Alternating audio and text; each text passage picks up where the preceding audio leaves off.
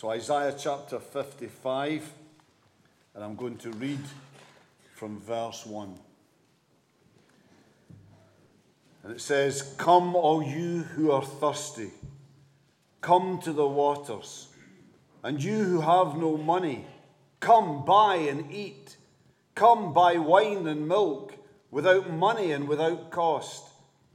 Why spend money on what is not bread, and your labor on what does not satisfy?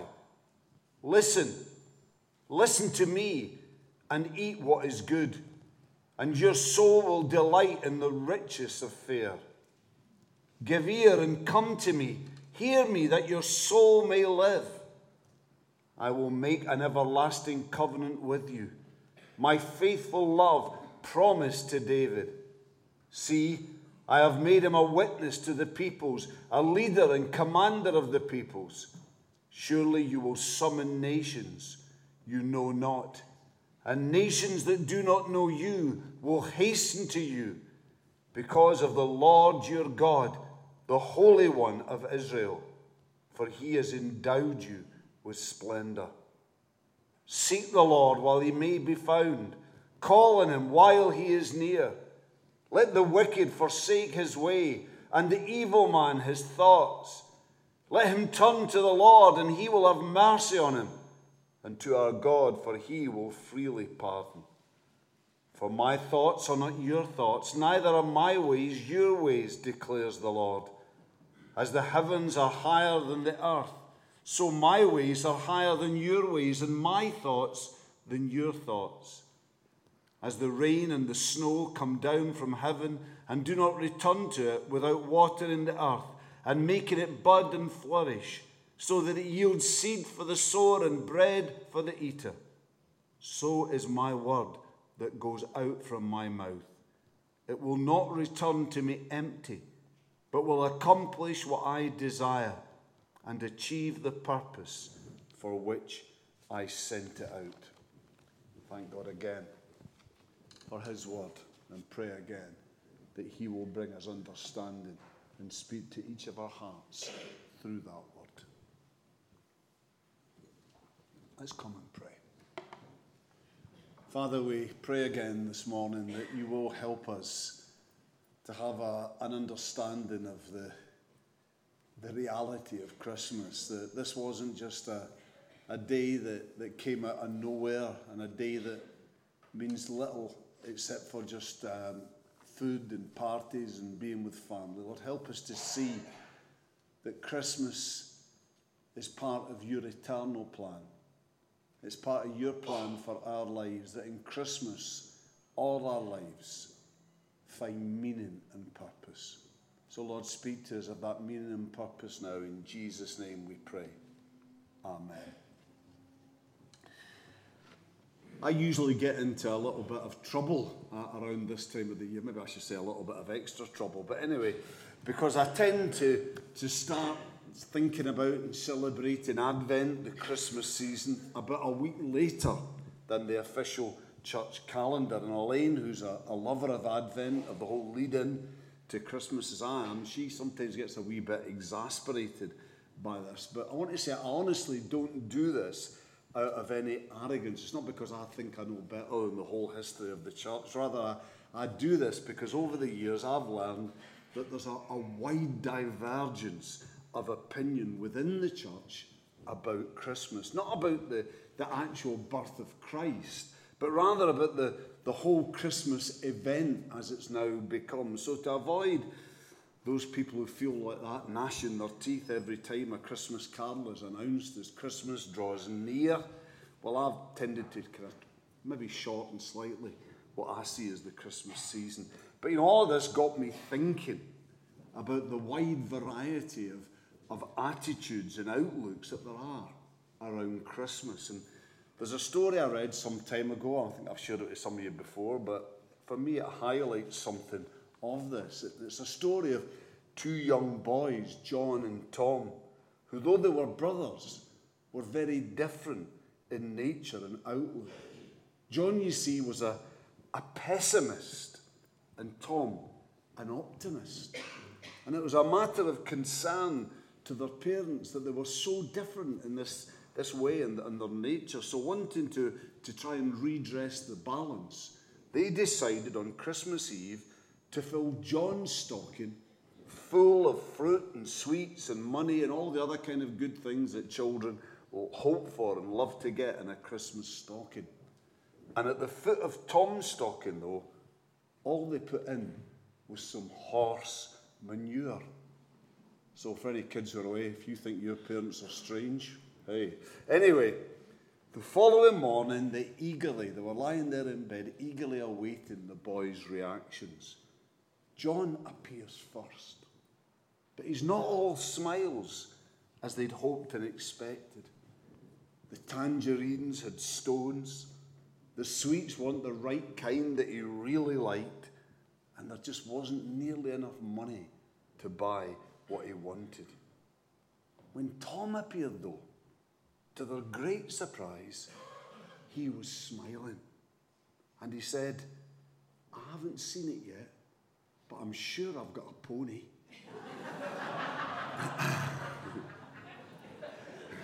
now that's the contrasting attitudes of two children towards Christmas. But when you move towards adults, you get the same, I think, kind of range of extremes.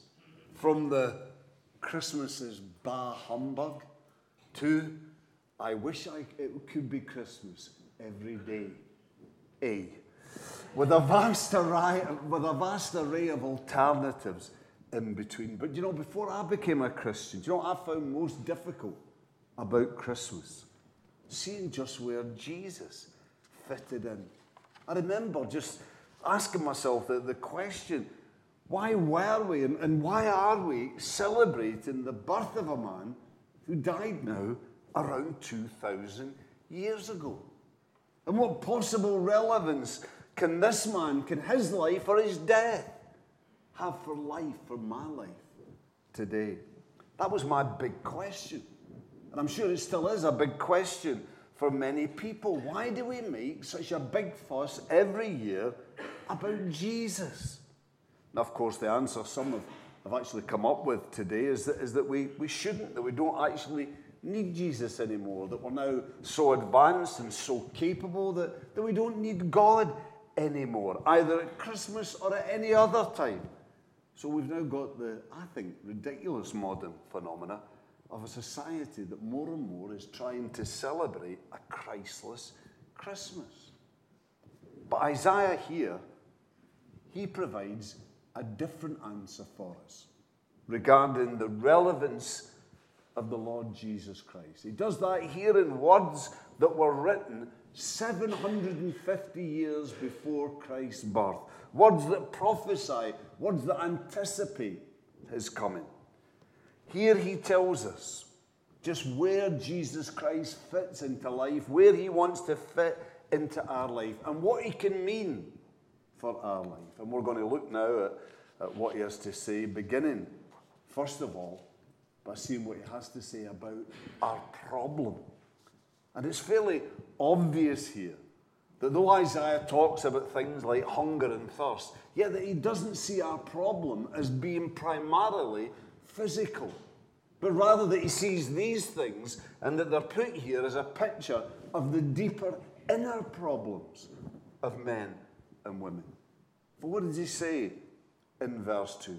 He says, Listen, listen to me and eat what is good, and your soul will delight in the riches of fare. Give ear and come to me that your soul might live. You see, Isaiah sees our real problem as being a problem of the soul, a problem of the heart. And you know, I hear the same kind of thing, though often differently expressed, but I hear the same kind of thinking coming back to me again and again from the pages sometimes, the newspaper, from the television screen. You know, as you look around the internet and conversations that I have sometimes with people, you get that, that, that people sense that there's something missing in life, something missing from deep within them. They've got a yearning for real, deep, lasting satisfaction and fulfillment, for life to mean something, but they don't know where to look. They don't know where that can be found. And so some then decide that the secret is security, perhaps primarily financial security, and that if only they had the right job with the right income, if only they had the, they had the right connections that can so often lead to these things in life, if only that that would be it, I would be made. I'd then be happy and content with my lot. I mean, I think that was what was behind, was it not? A lot of the hysteria that surrounded the, the national lottery when it was first launched. That was what was kind of being projected out through the advertising. That if only you win this, all your worries, all your troubles will instantly disappear. Your life that perhaps now seems to be falling apart is going to miraculously become whole. But surely now those optimistic early days have gone.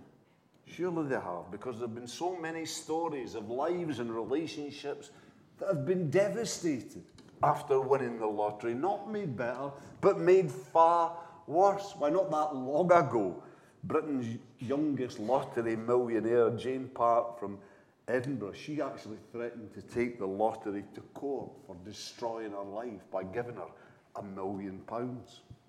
And just within the, the last few weeks, David Cassidy died, aged 67. And I, wee look, reading a wee bit about this, and this must have passed me by, but in the 1970s, as a, a young man, he was the star of one of the most popular television shows on television then, The Partridge Family. And he later became one of the most popular pop stars of the, the 1970s and a bit on. And even until recently, he was doing Las Vegas stuff. He was a, a teen heartthrob. And he was a very wealthy, became a very wealthy young man. But you know, by the time he died, he had two broken marriages, he'd been bankrupt, and he was an alcoholic. And his final words to his daughter were, So much wasted time. Now, you see, this is a man who had so much. This is a man who lived the life that so many people dream of. Somebody who, as the saying goes, somebody who seemed to have it all, and yet all failed to satisfy him. All failed to fill his life. He died an unhappy, hurting, unfulfilled man. But someone might want to come back here that the, the problem with a man like this is that he didn't have the basics, though, right in his life. But get the basics right, particularly in this, get your personal relationships right, and that will give you the foundation for a happy and fulfilled life. You know, I read just a, a week or so ago about a woman who seemed to have the perfect family life. She had a caring husband, two children who had grown into adulthood fairly trouble free, no money problems. And she was supposed to be going on holiday with them. But she never appeared at the airport. And I don't know what happened, but they kind of hoped that they'd find out she'd join them later. But when they landed at their destination, they got a text message. And what it told them was that she'd just moved into a flat that she'd set up secretly. And that she no longer wanted to be defined as being a wife and a mother. She just wanted to be her own person again. You know, even if we do have the, the happiest of family lives, that can still be a pretty precarious foundation on which to build our ultimate hopes and dreams. I remember clearly taking a service a, a number of years ago, a funeral service for a lovely little boy who'd been an integral part of a very, very happy family. His death, though, set off a chain of events that led to his parents' marriage falling apart, to that family falling apart. So while personal relationships are so important, while happy marriages and strong families do bring so much joy into life and are the building block in a stable and secure society, yet these things, good as they are, as the ultimate source of satisfaction and of life fulfillment, they can be a flimsy foundation. For they can, they can be taken away in an instant. We need something deeper. We need something far more substantial to be that key that holds our life together. And you know, I believe that we've reached the, the stage in our world, in our society today, where many people actually know this. People know that these things fail or maybe have failed for them to meet the deepest yearnings of their heart.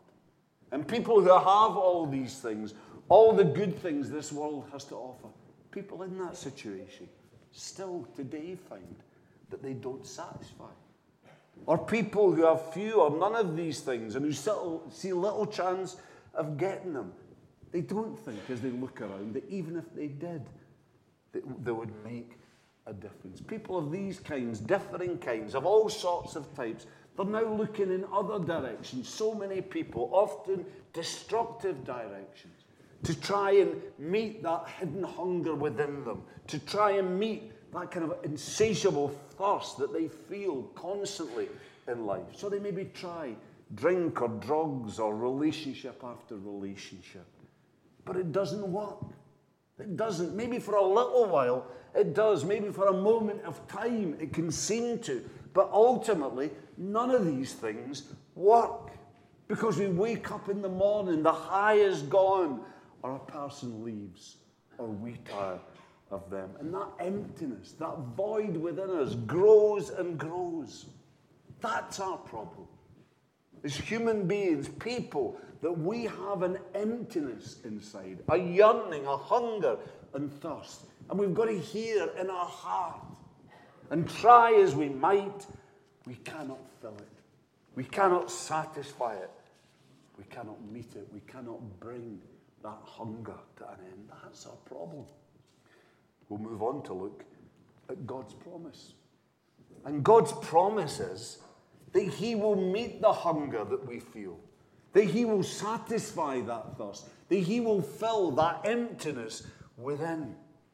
For what He tells us is that at the root of it and underneath all the camouflage that we put around and self deception, what God tells us is that actually our real problem is a spiritual problem. It's not about our need for security, financial or otherwise. It's not about our need for that elusive, perfect human relationship or relationships. No, because while these might be problems for us, and while they might be a symptom of our problem, yet God tells us these are not our real root problem. For what the Lord tells us is that our problem is spiritual. It's to do with what we are as men and women and what that then means to our relationship that we should have before all others with our God. For you see, what this passage here tells us is that we are sinful and we need salvation. And that it's this sin that acts as the great barrier that, to having our spiritual needs met. And that it's in this sin, therefore, that our real problems lie. Verse 7 here lays, lays this in the beginning of the remedy for it out before us. It says there, Let the wicked forsake his own way, and the evil man his thoughts. Let him turn to the Lord, and he will have mercy on him. Turn to our God, for he will freely pardon. You see, man, mankind, people, using that as a blanket term for the whole of humanity, mankind is wicked, it says, in his heart and his deeds, his habits and his deeds, his ways. And also in his plans and desires, in his thoughts. And this the Bible says, because what's said here is underlined throughout the rest of the Bible. This has been true of all men, of all humanity, since Adam.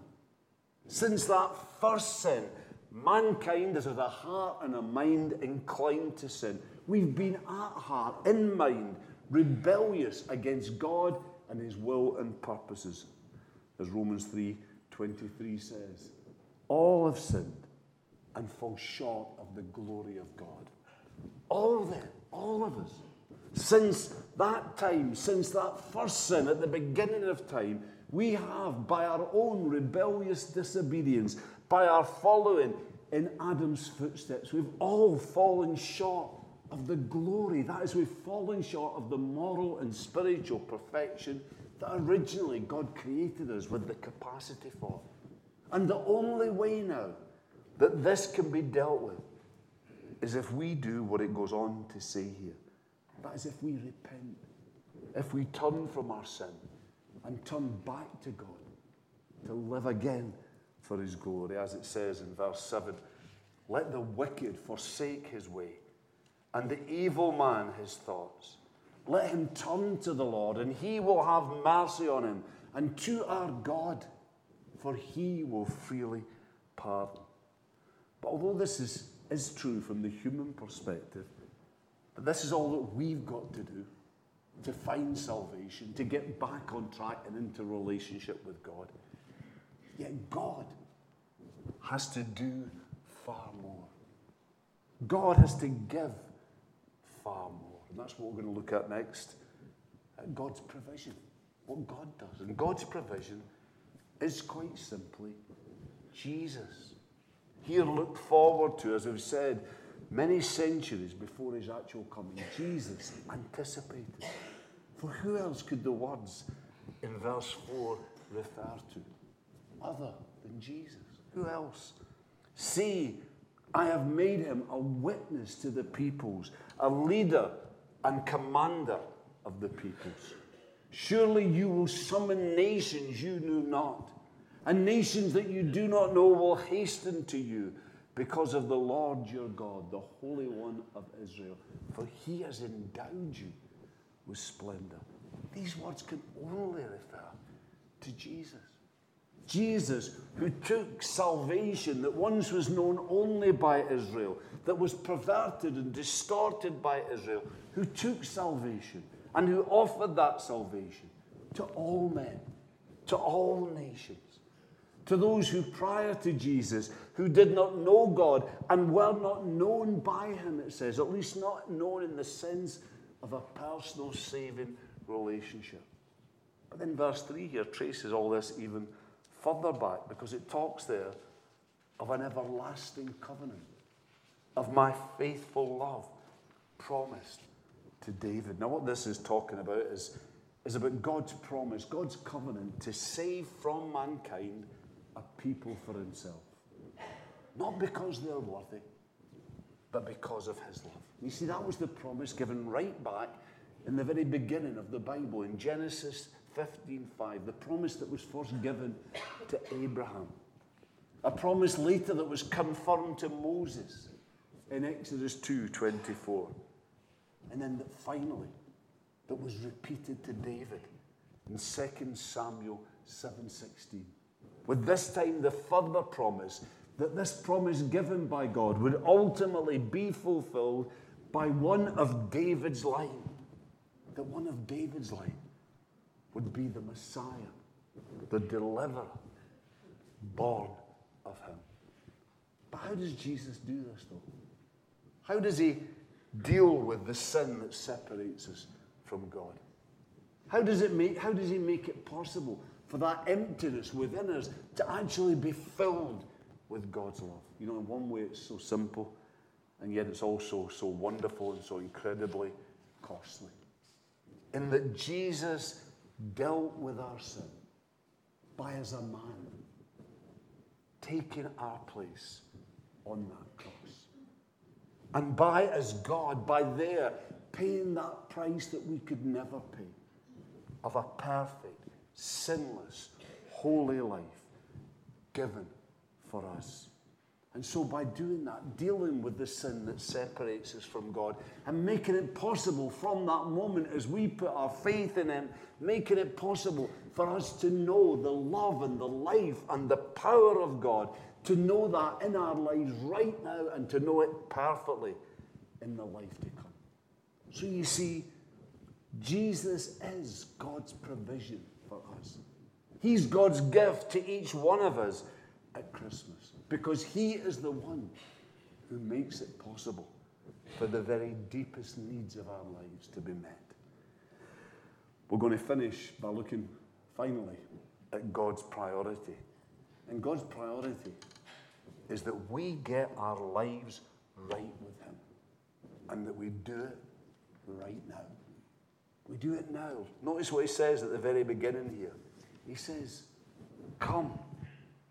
He says, Come to me. Come because I want to meet the needs of your life. Come because I want to fill your emptiness. Come because I want to end that sense of lostness and loneliness. So come to me and come now. Don't wait till you think you're ready. Don't wait till you think you're worthy because that time will never come. That will never happen. No, rather, come now and accept what I offer to you freely in my grace by my love. And then this sense of urgency is, is emphasized that bit more as we're told, verse 6 to seek the Lord while he may be found, call on him while he is near. Basically, saying here that now is the day of salvation. That this is the day of grace when God offers us new life in Christ. But that day may not be with us for long. And if that day ends and if we're then found without Christ, then we are lost and separate from God for all eternity. So the question is Is then the Lord speaking to you today? Is he speaking to you? For it says here in verse 11 that his word will not return to him empty. Not what I believe that means. It means that every time that God's word is preached, particularly the, the word that offers God's life and salvation through Christ, what that means is that every time that word is preached, that that word finds a home in someone's heart.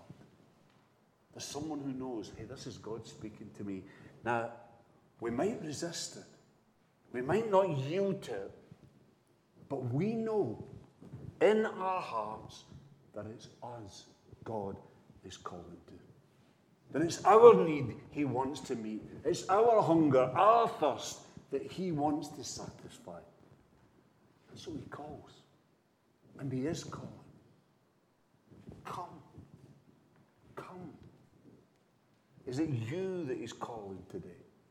Is it you that the Lord is speaking? Is it you that He wants this to be the Christmas of all Christmases as you receive the gift of life through Jesus? Do you want to get your life sorted out with God? Then let me tell you that this is the biggest and the most important and the most glorious and yet the costliest decision that you can ever make in life. And yet at the same time, there's also a sense in which it's as easy as A, B, C, and D. For there is A. If you want to get right with God, there's A. There's something to admit. And that is that you're a sinner and therefore fall short of God and are separated from Him. Then there's B, something to believe. To believe that God in Christ, your Savior and Lord, that He has done everything that is necessary for you to be brought back to Him. Also, there's C, or something to consider. And we need to consider what it will cost you to be a disciple of Christ. For Jesus Christ is Lord, and you've got to submit your life. You've got to give your life to Him as Lord. And finally, there's D. There is something to do. That is, you've got something to do. To reach out in faith today and take that gift that God offers. And that's where we have to finish. Because it's you who's got to do it. It's you who's got to reach out by faith and take hold of that gift of Jesus. Take hold of all that God has for you in Jesus Christ. Let's come and let's pray together.